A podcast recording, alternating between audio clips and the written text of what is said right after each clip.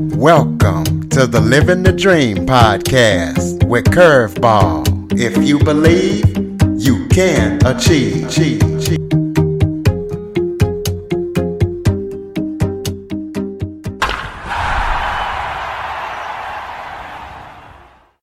Welcome to the Living the Dream with Curveball podcast, a show where I interview guests that teach, motivate, and inspire. My motivational guest today was born in Trinidad. His name is Troy Hadeed. He's an author, a yoga teacher, and a business owner.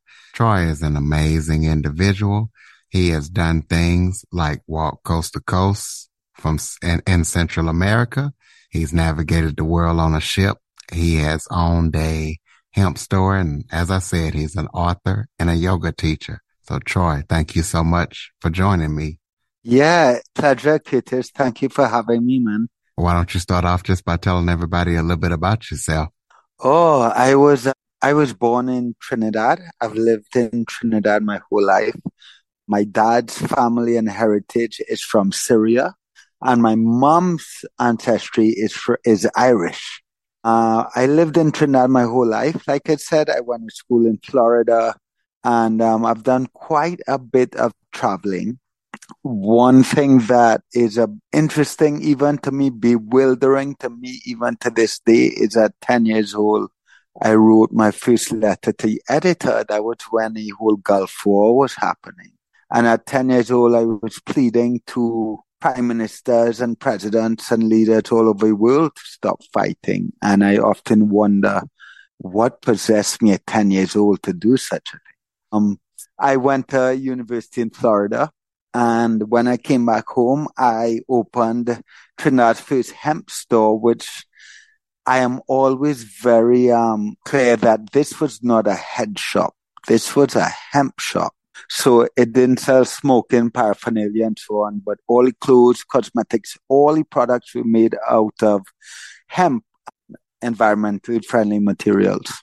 I sold that business. So I closed that business down after about seven years and I opened a waste cooking oil recycling business, which collected waste cooking oil, cleaned it up and exported it to Europe for biofuel. I then sold that business and put everything I had in an amazing and beautiful yoga community that has been alive for the last seven years or more. Our studio is now closed. We're now online and we're reopening our studio next year. And above all, Curtis, if I were, if someone were to ask me what I do or who I am, I would simply have to say that I would prefer not to lock myself into a box. I might be a yoga teacher. I just finished writing a book. I might, I do public speaking, but no matter what I do, what's important to me is that, that what I contribute in some way help us all as human beings remember what it really means to love one another and create a space in which each individual can deepen their own relationship to God. So in a nutshell, that's me. All right. Where, where you talked about your yoga studio that you have or your yoga yeah. business. Tell us how you got started with yoga. Yeah, that, you know, I don't like to call it a business too much because it's so much more than that. You know, it's really a community.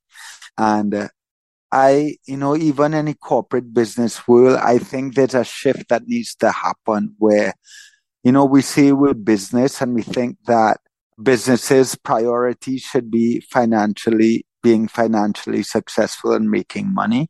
And the reason I would refrain from calling you a studio business is because community comes first.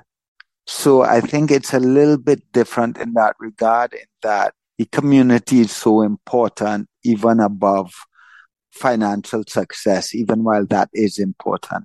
But to answer your question, Curtis, uh, I've been teaching yoga internationally for over 15 years. And people often ask, you know, how did you get into yoga? And all I know is when I graduated university, I was 21 years old, and people would ask, well, what are you going to do? And I would say, this was even before I had a hemp store. I would say, I'm going to teach yoga. And they would say, do you do yoga? I'd be like, no, but I know I'm going to teach yoga. And very often I wonder, well, how did I know that? Where did that come from? Where did that influence come from? And I always talk about my first influence of yoga or Eastern tradition in any depth being at 14 years old. And I used to go up, I went to all boys school and I used to go up every lunchtime and sit down with one of my teachers. His name was Mr. Gayadine. And I would sit and he would give me all his books to read, all his books to read. And my friends used to make fun of me, right? Because there I am at 14 years old, giving up my lunchtime, my break to go and read books with some teacher. And I off, I used to say that I wish one day I could be in touch with Mr. Gayadine again or meet him so I could tell him how he may have influenced my life. And funny enough, about two or three years ago, you know, on my website, you can make comments and so on. And usually most of those comments go to junk because a lot of them are spam. But this message came through and it arrived in my email and it said, I think I gave you the practice of brahmacharya to read in 1994 in Fatima College. And it was signed S. Gayadine. And of course, for a moment, I looked at it and I was like, no way. How is this possible? But I reached out to him and I got his phone number and I called him and, uh, you know, his synchronicity is so amazing. He, he clarified a few things to me. He said that, first of all, Troy, he said, you came to detention and then I gave you that book to read as a joke because the practice of brahmacharya is a yogic text that revolves around sexual misconduct and how to handle sexual sexual energy. He said, I gave you that at a 14 year old boy as a joke. And he said, you sat down there and you read the entire book that most adults couldn't even read. And he said, every lunchtime after that, you came up of your own accord to read more and read more and read more. And he explains to me, he says, I've been talking about you for the last 25 years. And I said, well, Mr. Gayadine, I've been talking about you for the last 15, 20 years as someone who possibly influenced the entire course of my life. Now, what's funny is that how he found me is that he now teaches in Toronto, Canada. And he was talking to his class about this little kid, Troy Hadeed, at 14 years old. And they Googled me and so I was this international yoga teacher. And he said when they showed him, he um he almost fell off his chair. He was in awe as though he had no idea, right, what had happened in my life. And he says his email to me was really beautiful, but he pretty much said that this synchronicity without even a word, with no communication whatsoever, and he had been talking about me and I had been talking about him. And it's just, um, you know, it's such a beautiful story and reminder that there is something way beyond our understanding happening in this entire human experience, you know? I absolutely know. Um, yeah. another beautiful story is how you walked coast to coast across Central America and you navigated the world on a ship. So can I tell people about that and, and how that came about? So, so well, navigating world on a ship. And that was just really a beautiful experience. I wouldn't say navigating is a tricky word. It's not that I navigated. It was actually a much different experience in which for my last semester at university, I got to participate in a program called Semester at Sea, where for four or five months, it was like a floating university. So I believe they had about 900 students on the ship. And we navigated the world on this ship. And every time we, I think we went to 14 or 15 different countries. And every time we docked in a country, we would have five or six days to just go and explore. And I think in those four or five months, I learned far more than I did in four or five years at university. And, you know, that took us, I think we went from, if I remember correctly, Bahamas, Cuba, Brazil, South Africa, Kenya, India, China, Japan, Hong Kong, Seattle. I may have missed a few, but it was such a life altering experience. And I remember in South Africa, I actually, for about three or four days, I went up in the hills to a Rasta camp or Rasta township where I stayed with, with a guy I met, his friends and his community for about three or four days, which in itself was phenomenal. So, you know, that, just that experience of traveling opened me up to so much more, right? So many more cultures and perspectives. And where after that, I came back home and I decided I wanted, um, I was seeking more growth and transformation. And one of my friends on the board, ex-girlfriend actually, she actually told me about this course, this survival program, wilderness program called Outward Bound, which you may have heard of. So I looked up Outward Bound and saw, well, they had a program that in Costa Rica. And I saw this 30 day program that took you on foot from the Caribbean coast of Costa Rica to the Pacific coast of Costa Rica in 30 days. And I was like, wow, that's so interesting. Now, to be honest, Curtis, they didn't tell you much of what to expect or what that experience would be like because if they did, I probably wouldn't have gone. But um, you know, it challenged me in ways that I had never been challenged before. And you know, you're you're hiking eight to ten hours a day with a eighty pound backpack. There were days when I would pee myself just out of exhaustion. There were days when I all I wanted to do was come back home, and I was asking myself, why would I do this to myself? Why would I pay to be here? I even remember a time where I made up an excuse because we had no communication at all, right? At least I didn't. The guides, they had guides that did. And I made up this story that my grandmother was sick because just so I could get a payphone, just so I could hear my mother tell me to come home and justify or validate my, my need to quit as such. And I called and my mom wasn't home. I ended up finishing that trek. But I think in so many ways that, that trek prepared me for so many things to come in my life and help me understand that really and truly we can do anything. As long as we commit to it and as long as we show up the power of the mind is is exceptional. I don't think we can we would ever really understand how powerful the mind is you know? So that's a little bit about those two experiences that's amazing so tell people what you mean by redefining your relationship with God and, and talk about your views on God. Oh, that's that's a big question, Curtis.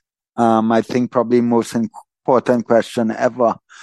You know, I have I grew up in a Catholic home, and I'm very close even to this day to this man we call Jesus or Christ. But I'm not I don't gel all that well with organized religion or beliefs of organized religion, but I've always been really close to God.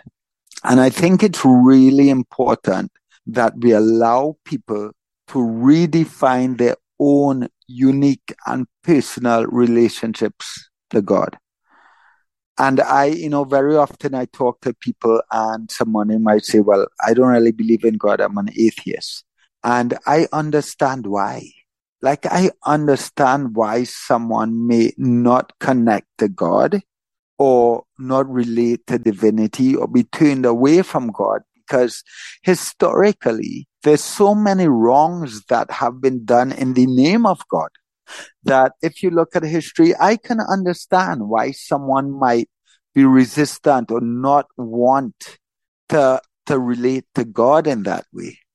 But it's really important to me that we allow each other space and we encourage each individual to cultivate their own unique relationship to God and not let anyone rob that from us.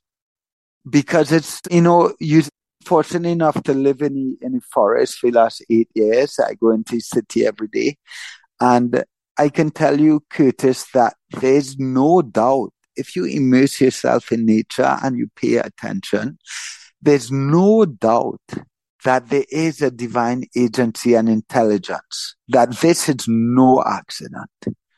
And I just believe that if, if people, you know, we, we're always like being told what God was, who God was, what God looked like, what God wanted. And at a very young age, I think I decided that I was not going to let anyone tell me who God was or dictate my relationship to God.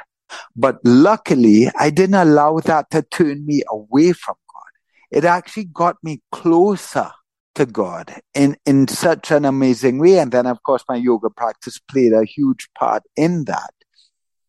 And I just think that's so powerful that instead of someone saying, I don't believe in God, maybe they say, I don't believe in the traditional understanding of God, but this is what I believe.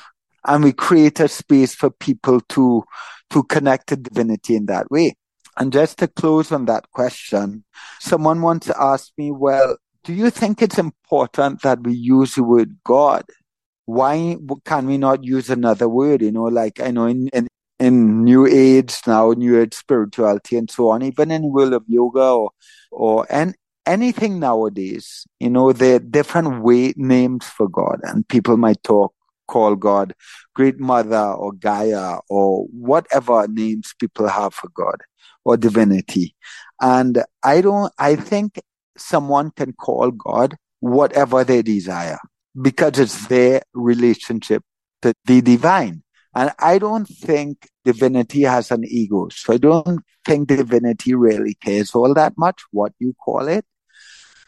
But for me, it's important for me to also use the word God.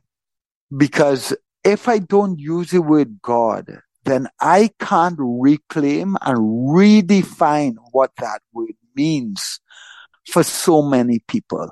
And it's important for, for us, I think, to, to take God back and correct the misalignments that have been done in the name of God. Not all of them, of course. Of course, there have been amazing, beautiful people that have walked this planet and lit people's hearts on fire in the name of God.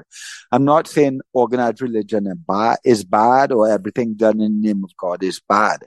But if we don't use the word God, then we create even more separation between those that use word God and those that don't. And I think it's important for us to nurture a more inclusive relationship to the divine than one that separates us. And I could talk about this for hours, so I'm going to bring it to close with that. Absolutely. Well, tell us about your book. Tell us uh, what we can expect when we read it and where we can pick it up. Yeah. Well, it's not published just yet. It's on its way to being published. It's called Popcorn in My Pocket.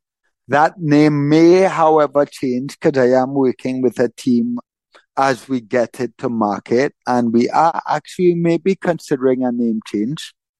But I still want to explain the analogy because I think the analogy in itself has so much behind it. And in this book, I used popcorn. I knew the name of the book when I was like 22 years old, actually. I, uh, I put my hand in my pocket and I discovered old popcorn from the movies. And I put it in my mouth and I remember saying, popcorn in my pocket. That's going to be the name of my first book. And I was 22 years old. And what I use that analogy for in this book is, you know, Curtis, nowadays they have all these teachings and perspectives and ideologies and so much of this stuff within the realm of self improvement and spirituality and, you know, all these teachings. And I believe so. In other words, think of that as popcorn. Popcorn is all the insights and revelations and epiphanies that we seek for and we learn over the course of our lives. But the world now is full with all of these teachings and all of these insights and all of this popcorn. And think of a pocket as a spiritual pocket. And each individual has their own individual pocket. Now, in order to really understand a teaching and really embody a teaching, we must look at how it applies to our life and put it in our pockets.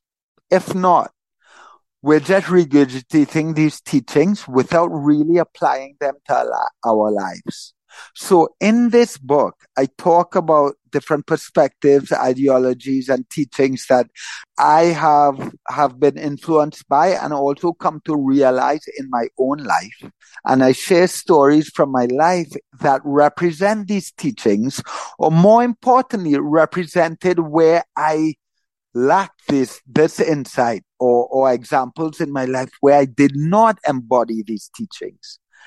And through that sharing, I invite the reader to look at not only to take my popcorn, but to, to discover the popcorn in their own pocket and see how these teachings might apply to their life and if they connect to it at all. And I invite them to do that with all other, other insights and perspectives is rather than click and share on social media or reading a book and talking about this perspective or this teaching or this ideology is really to ask a question.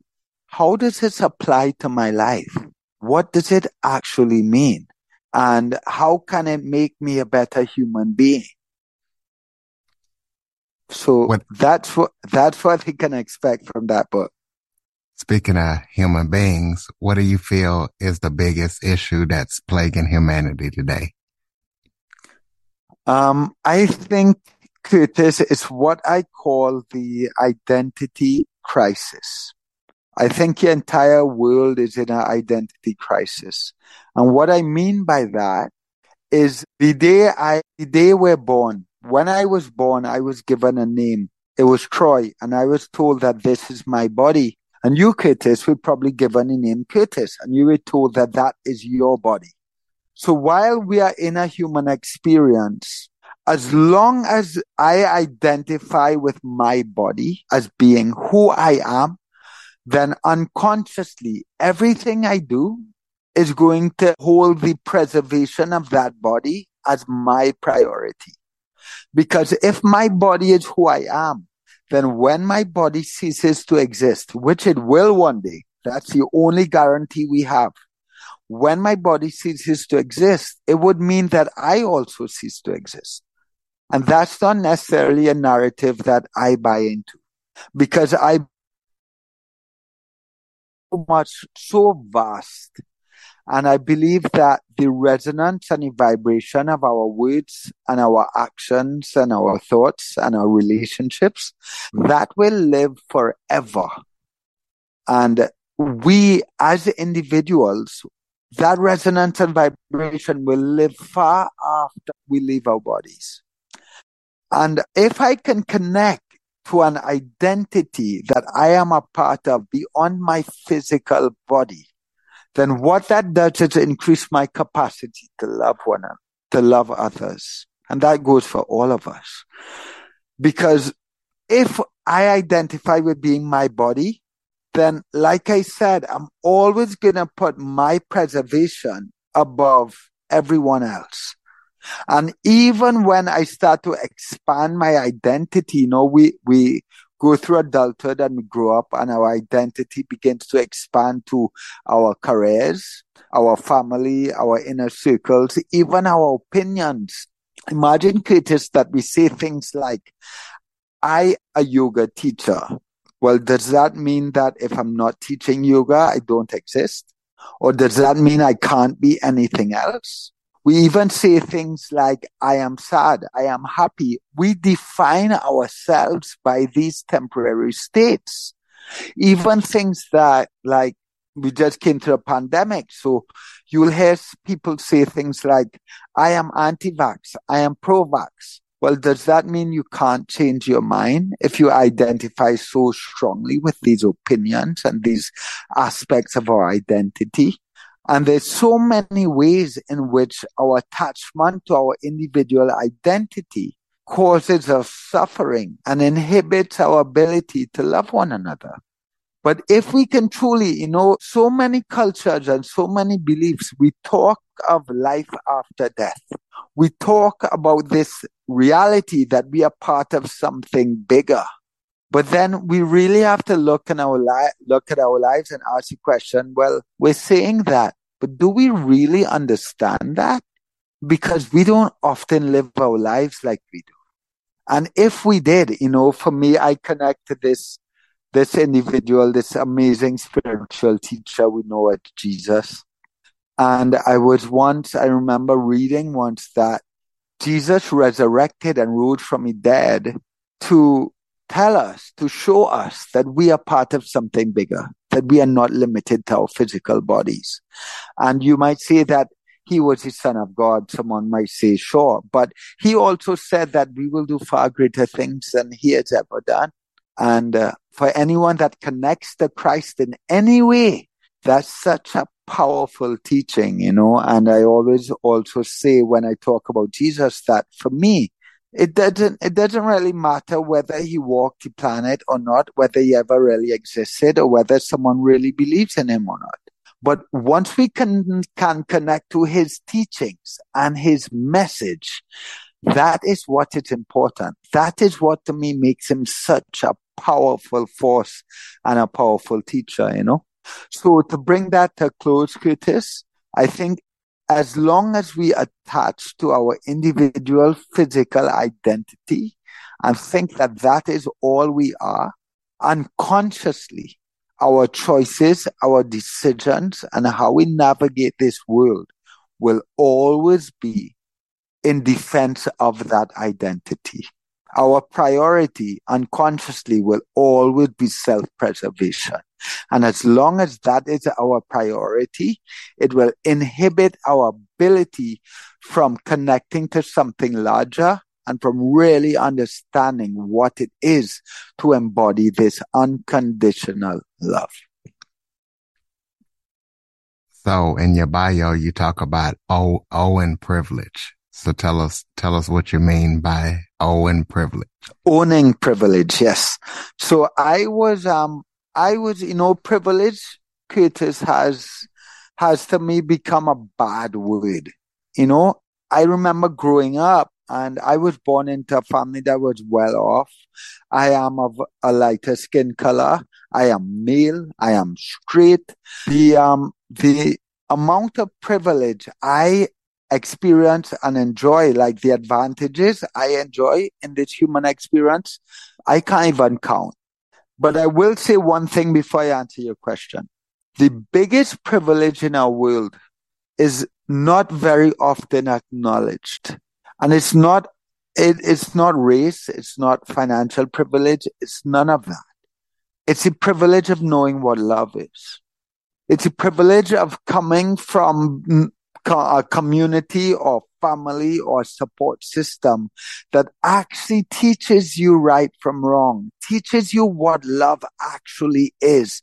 So you know security, you know that support of friends and family. And for those of us that have that, we often take it for granted.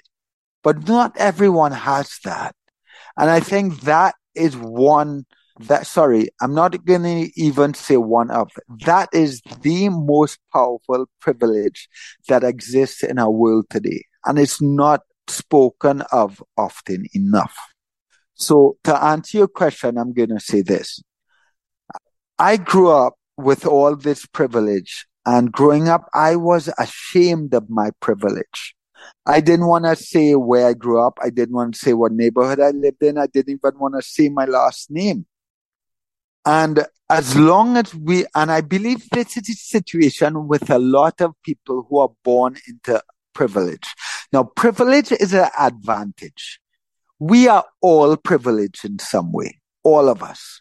And while some of us may may um, not feel comfortable with that, understand that you can be disadvantaged in one way and privileged in another. So it's not that privilege is this massive umbrella and being privileged is not, there's no guilt or shame that should come with that. No one chose to be born into any situation or circumstance. And whether someone has worked their way into privilege or was born into privilege is irrelevant. But get this, as long as we are ashamed of our privilege and we deny our privilege, it owns us. meaning that it doesn't benefit anyone else but us and our inner circles. But if we can own our privilege and see and acknowledge our advantages, then that comes with a responsibility to use our privilege and use our advantages to serve something greater than ourselves. To maybe help those who are in some way not as privileged as us and to serve that greater collective. But as long as we are ashamed or overcome or feel any sense of guilt or shame around our privilege, then we'll never have the courage to own it. It will own us. And with that said, it's important that we as a society also understand that being privileged doesn't make anyone a bad person. And we need to create a space in which people are encouraged to own their privilege and not be ashamed of their privilege. So that's what I um I refer to when I talk about owning our privilege. And it's important that we start to expand our understanding of privilege. If you have two legs and two hands, you're privileged. If you have health, you're privileged. If you can read, you're privileged, right? We need to start seeing privilege beyond the larger labels of privilege because there are so, so many privileges in our world. And the most powerful of them all is knowing what it means to be loved. Do you have any current or upcoming projects that you're working on that people need to know about? I have a yoga teacher training coming up in September 2023 if anyone is interested in becoming a yoga teacher. But the most exciting thing I have coming up for me, Curtis, would be that book that I hope will be in market to market in 2023. And while there's not there's no avenue I can say right now to go and purchase this book, I would encourage listeners to follow me on Instagram, go to my website, troyhadeed.com. And if they have any questions at all whatsoever, um, to reach out to me, I am an open book and I will be honored to help anyone in their journey at all. Well, you just answered my next question about your your contact info. So final yeah. question. If you had to speak to somebody for five minutes or you had that opportunity, what would you say to them? And also just close us out with any final thoughts that you have for the listeners. If I missed something that you would like to talk about. Oh, sure.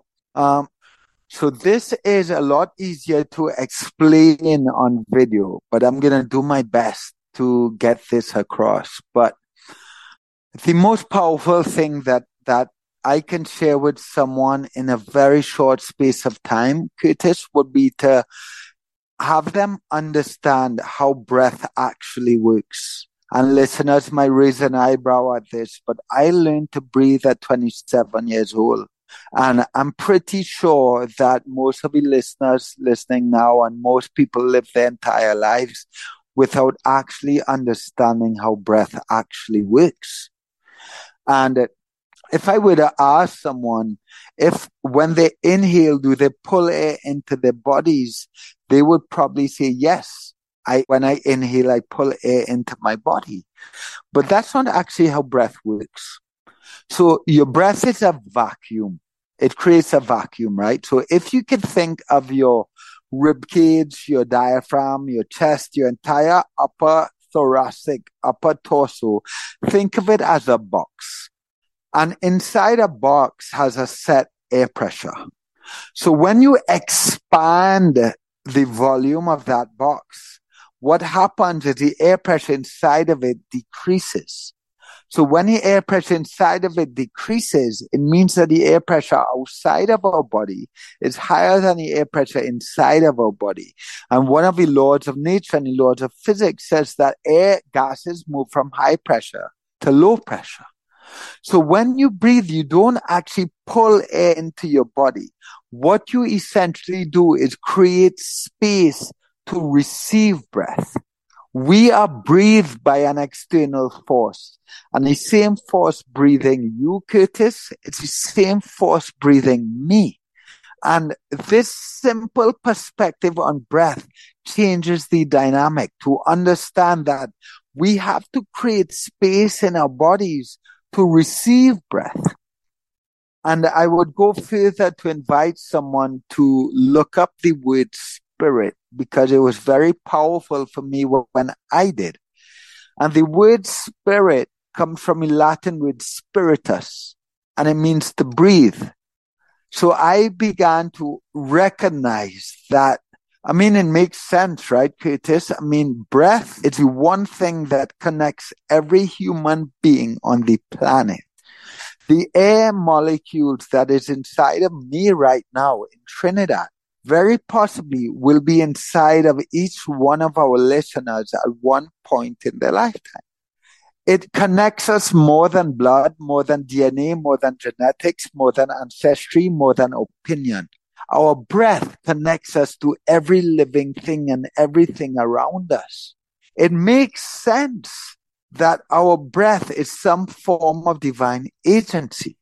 So I would just invite someone to take that relationship to of breath and how breath works. I mean, that's not like yoga mumbo jumbo. That is actually the anatomy of breath. And to see breath as some form of divine intelligence, because if you do, and this is the last thing I would share with listeners, if you can't connect to breath as some form of divine intelligence, some aspect of divine intelligence, then consider that divinity or God is making love to you 23,000 times a day, moving in and out of you. And go a step further and consider that prayer or what in what in our world today we know we like to call manifestation. Well, manifestation is just prayer. But prayer is not something we do when we go to church or go to temple or go to mosque or go to yoga studio or it's not something we do in the morning and something we do in the afternoon. We are living embodiments of prayer. If God, if spirit is moving inside of us continuously, we are living prayers. And if we want to change and impact our world, we need to bring more awareness to the things we are doing, saying, and thinking when we don't even realize we're praying. Because if every word, action, and thought was a prayer, a lot of what we do and how we live our lives is unconscious. And the prayers that we are putting out there in the world are having a negative impact on the world around us. So if we can own the responsibility of acknowledging that we are living embodiments of prayer, that we are living prayers, then we have a responsibility to live with a lot more intention and to realize how powerful each and every one of us truly is and to bring more intention to how we live our lives, our every action, every word, and every thought. Ladies and gentlemen, Troy Hadeed, I told you this episode was going to be amazing. He's an amazing person. Please be sure to follow, rate, review. Check out this episode with your friends. Let them know about it. If you enjoy this episode or this show, please be sure to share and tell a friend. Pick up Troy's book when it comes out. Troy, thank you so much for joining me today. Pleasure, Curtis. Thank you for having me. And thank you to listeners for listening in. For more information on the Living the Dream podcast, visit www.djcurveball.com. Until next time, stay focused on living the dream.